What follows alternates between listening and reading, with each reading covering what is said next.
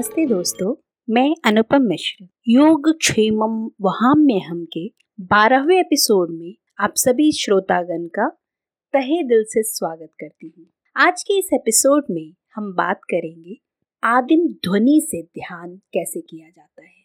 वैसे ध्यान पर हम लोगों ने अभी तक जितनी भी बातें की जिस पर समय समय से शोध होते रहे हैं और शोध में ध्यान के मानसिक और शारीरिक महत्व और उपयोगिता को उजागर किया जाता रहा है। लेकिन हाल ही में एक पेनिसिल्वियन विश्वविद्यालय के शोधकर्ताओं द्वारा कराई गई एक शोध में ध्यान व योग से व्यक्तित्व के विकास की बात मानी गई है। इस शोध में शोधकर्ताओं ने पता लगाया है कि किस तरह से ध्यान द्वारा हमारे मस्तिष्क को तीन चरणों में एकाग्रचित किया जा सकता है। साथ ही सक्रिय रहते हुए मस्तिष्क को प्रत्येक बिंदु पर क्रियाशील बनाया जा सकता है। इस शोध के दौरान प्रतिभागियों को एक महीने तक 30 मिनट की ध्यान की अवस्था में रखा गया। एक महीने के पश्चात उनके मस्तिष्क की क्रियाओं को मापा गया और उनकी मानसिक गतिविधियों का निरीक्षण किया। इस शोध के निष्कर्ष स्वरूप इन प्रतिभागियों के मस्तिष्क और व्यवहार में काफ़ी सकारात्मक परिवर्तन सामने आए।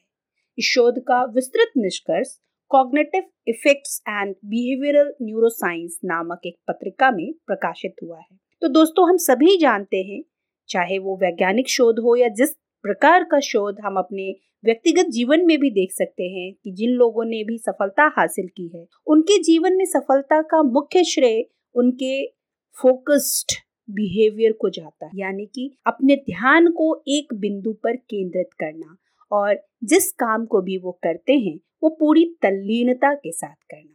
तो दोस्तों, हम लोगों ने अब तक तरह तरह के ध्यान के बारे में बात किया। आज हम बात करेंगे ध्वनि से कैसे ध्यान किया जाए। दोस्तों, आप लोगों को मालूम ही होगा कि हम लोग अपने जितने भी पर्व त्योहार होते हैं, उसमें अलग अलग तरह के वाद्य यंत्रों का प्रयोग करते हैं। अभी जैसे कीर्तन मंडली की बात करें तो उसमें जिस तरह के यंत्र का इस्तेमाल होता है, वो एक अलग ऊर्जा का संचार करता है कीर्तन करने वालों के लिए। जहाँ भी जैसे कहीं अगर हिंदू प्रथाओं में सुंदरकांड का पाठ हो, या फिर ऐसे ही नवरात्रे में जिस तरीके से लोग नाचते हैं, गाते हैं और वाद्य यंत्रों का प्रयोग करते हैं, वो एक अलग ही ऊर्जा का संचार करता है। तो आज हम बात कर रहे हैं ध्वनि के ध्यान के बारे में। प्रीमोडियल साउंड मेडिटेशन मंत्रों पर आधारित ये एक ध्यान तकनीक है। भारत की वैदिक परंपरा में निहित है। एक मंत्र एक दोहराया वाक्यांश है, जो हमें ध्यान की स्थिति को बढ़ावा देने वाले विश्राम और आंतरिक करण की स्थिति तक पहुँचने में मदद करता है। मंत्र कोई एक वाक्यांश नहीं है, लेकिन पवित्र ध्वनिया हैं, जो प्राचीनता के बुद्धिमान पुरुषों ने अपने ध्यान अभ्यास के लिए उपयोग की है, क्योंकि उनके पास एक सामंजस्यपूर्ण शक्ति है। हालाँकि इस प्रकार का ध्यान सदियों का है दीपक चोपड़ा और डेविड साइमन ने इस प्राचीन प्रथा को पुनर्जीवित किया और मंत्रों के आधार पर एक ध्यान कार्यक्रम बनाया, जिसका कोई भी व्यक्ति अभ्यास कर सकता है। इसलिए पश्चिम में आज कुछ लोकप्रियता प्राप्त है। ध्यान के दौरान इस मंत्र को चुपचाप दोहराना आवश्यक है, क्योंकि यह एक कंपन बनाता है। हम जिस भी मंत्र का उच्चारण करें, वो एक कंपन उत्पन्न करता है और उस कंपन से हमारे मन में शांति और शुद्धता का आभास होता है। मन के शोर से खुद को दूर रखने की अनुमति देता है। इस प्रकार का ध्यान उन लोगों के लिए आदर्श है, जो अपने ध्यान अभ्यास में एक संरचना चाहते हैं। दोस्तों, आपने अक्सर युवाओं को अपने कानों में हर वक्त लीड लगाए गाने सुनते हुए देखा होगा। लेकिन क्या आपने ये कभी सोचा कि म्यूज़िक या संगीत हमारे लिए क्यों ज़रूरी है? दुनिया की हर चीज़ में अपना एक संगीत या सुर होता है, जो हमारे मन और तन पर असर डालता है। यही नहीं इसके ज़रिए कई गंभीर बीमारियों को भी इस थेरेपी के ज़रिए ठीक किया जा सकता है। आपको बता दें कि दुनिया में हुई कई सारे शोधों से सिर्फ़ एक ही बात सामने निकल कर आई कि संगीत या म्यूज़िक का धीमा स्वर या ऊँचा स्वर हमारे दिमाग के साथ साथ हमारे शरीर की विभिन्न तरंगों पर अलग अलग समय पर अलग अलग असर डालती है और हमारे कई अंगों को नियंत्रण करने में भी सक्षम है। इसी वजह से अब दुनिया में संगीत के ज़रिए कई गंभीर बीमारियों को ठीक करने के लिए खास म्यूज़िक थेरेपी का प्रयोग शुरू किया जाने लगा है। इसमें कोई संदेह नहीं कि संगीत सभी को एक सुकून का एहसास कराता है। जब भी हम स्ट्रेस में होते हैं, म्यूज़िक हमारा मूड बदलने में और हमें डिस्ट्रेस करने में अहम भूमिका निभाता है। ये बात भी हम जानते हैं कि कैसे एक जोशीले संगीत से कैसे हम एकाएक पूरे जोश के साथ काम में लग जाते हैं। संगीत और ध्वनियों के माध्यम से हीलिंग भी अपने आप में विशेष है। ध्वनि के माध्यम से हीलिंग पूर्व में ग्रीस में की जाती थी, जब इसके ज़रिए मानसिक बीमारियों को ठीक किया जाता था। इतना ही नहीं, कुछ रिसर्च ये बताती है कि कैसे एक अच्छे संगीत से आपका इम्यून सिस्टम भी ठीक रहता है।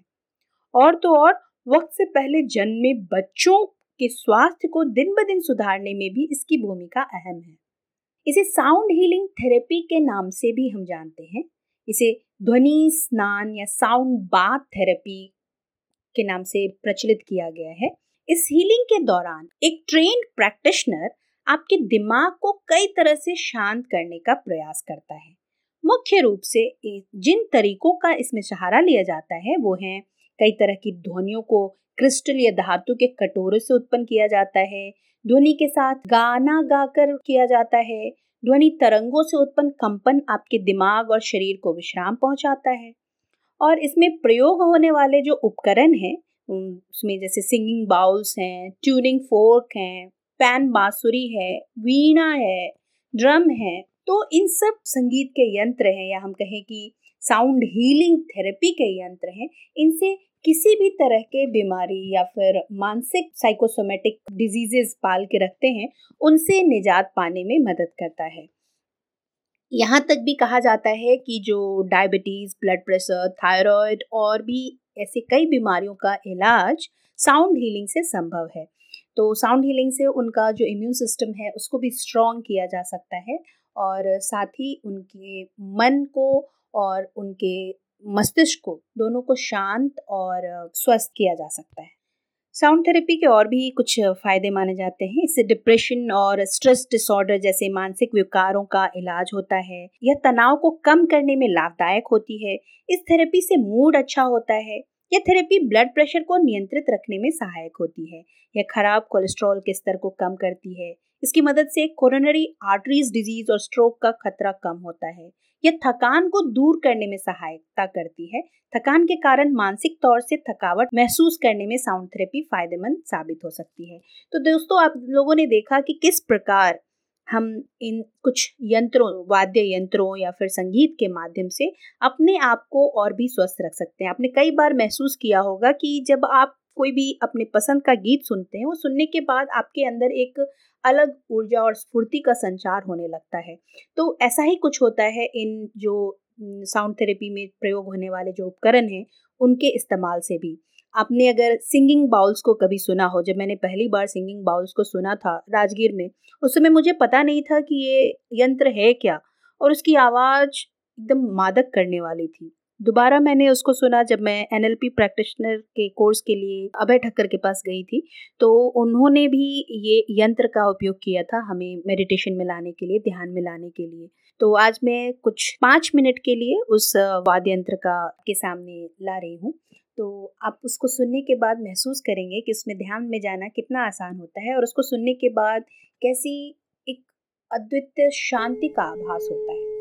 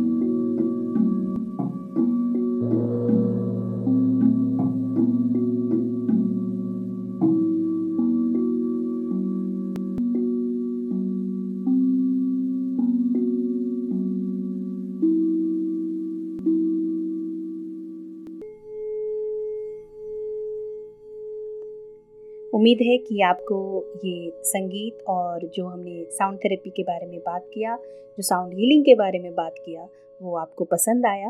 तो यदि आपको ये एपिसोड पसंद आया तो आप अपने दोस्तों के साथ भी साझा करें और उनको भी बताएँ कि संगीत या साउंड थेरेपी में कितनी ताकत है। धन्यवाद।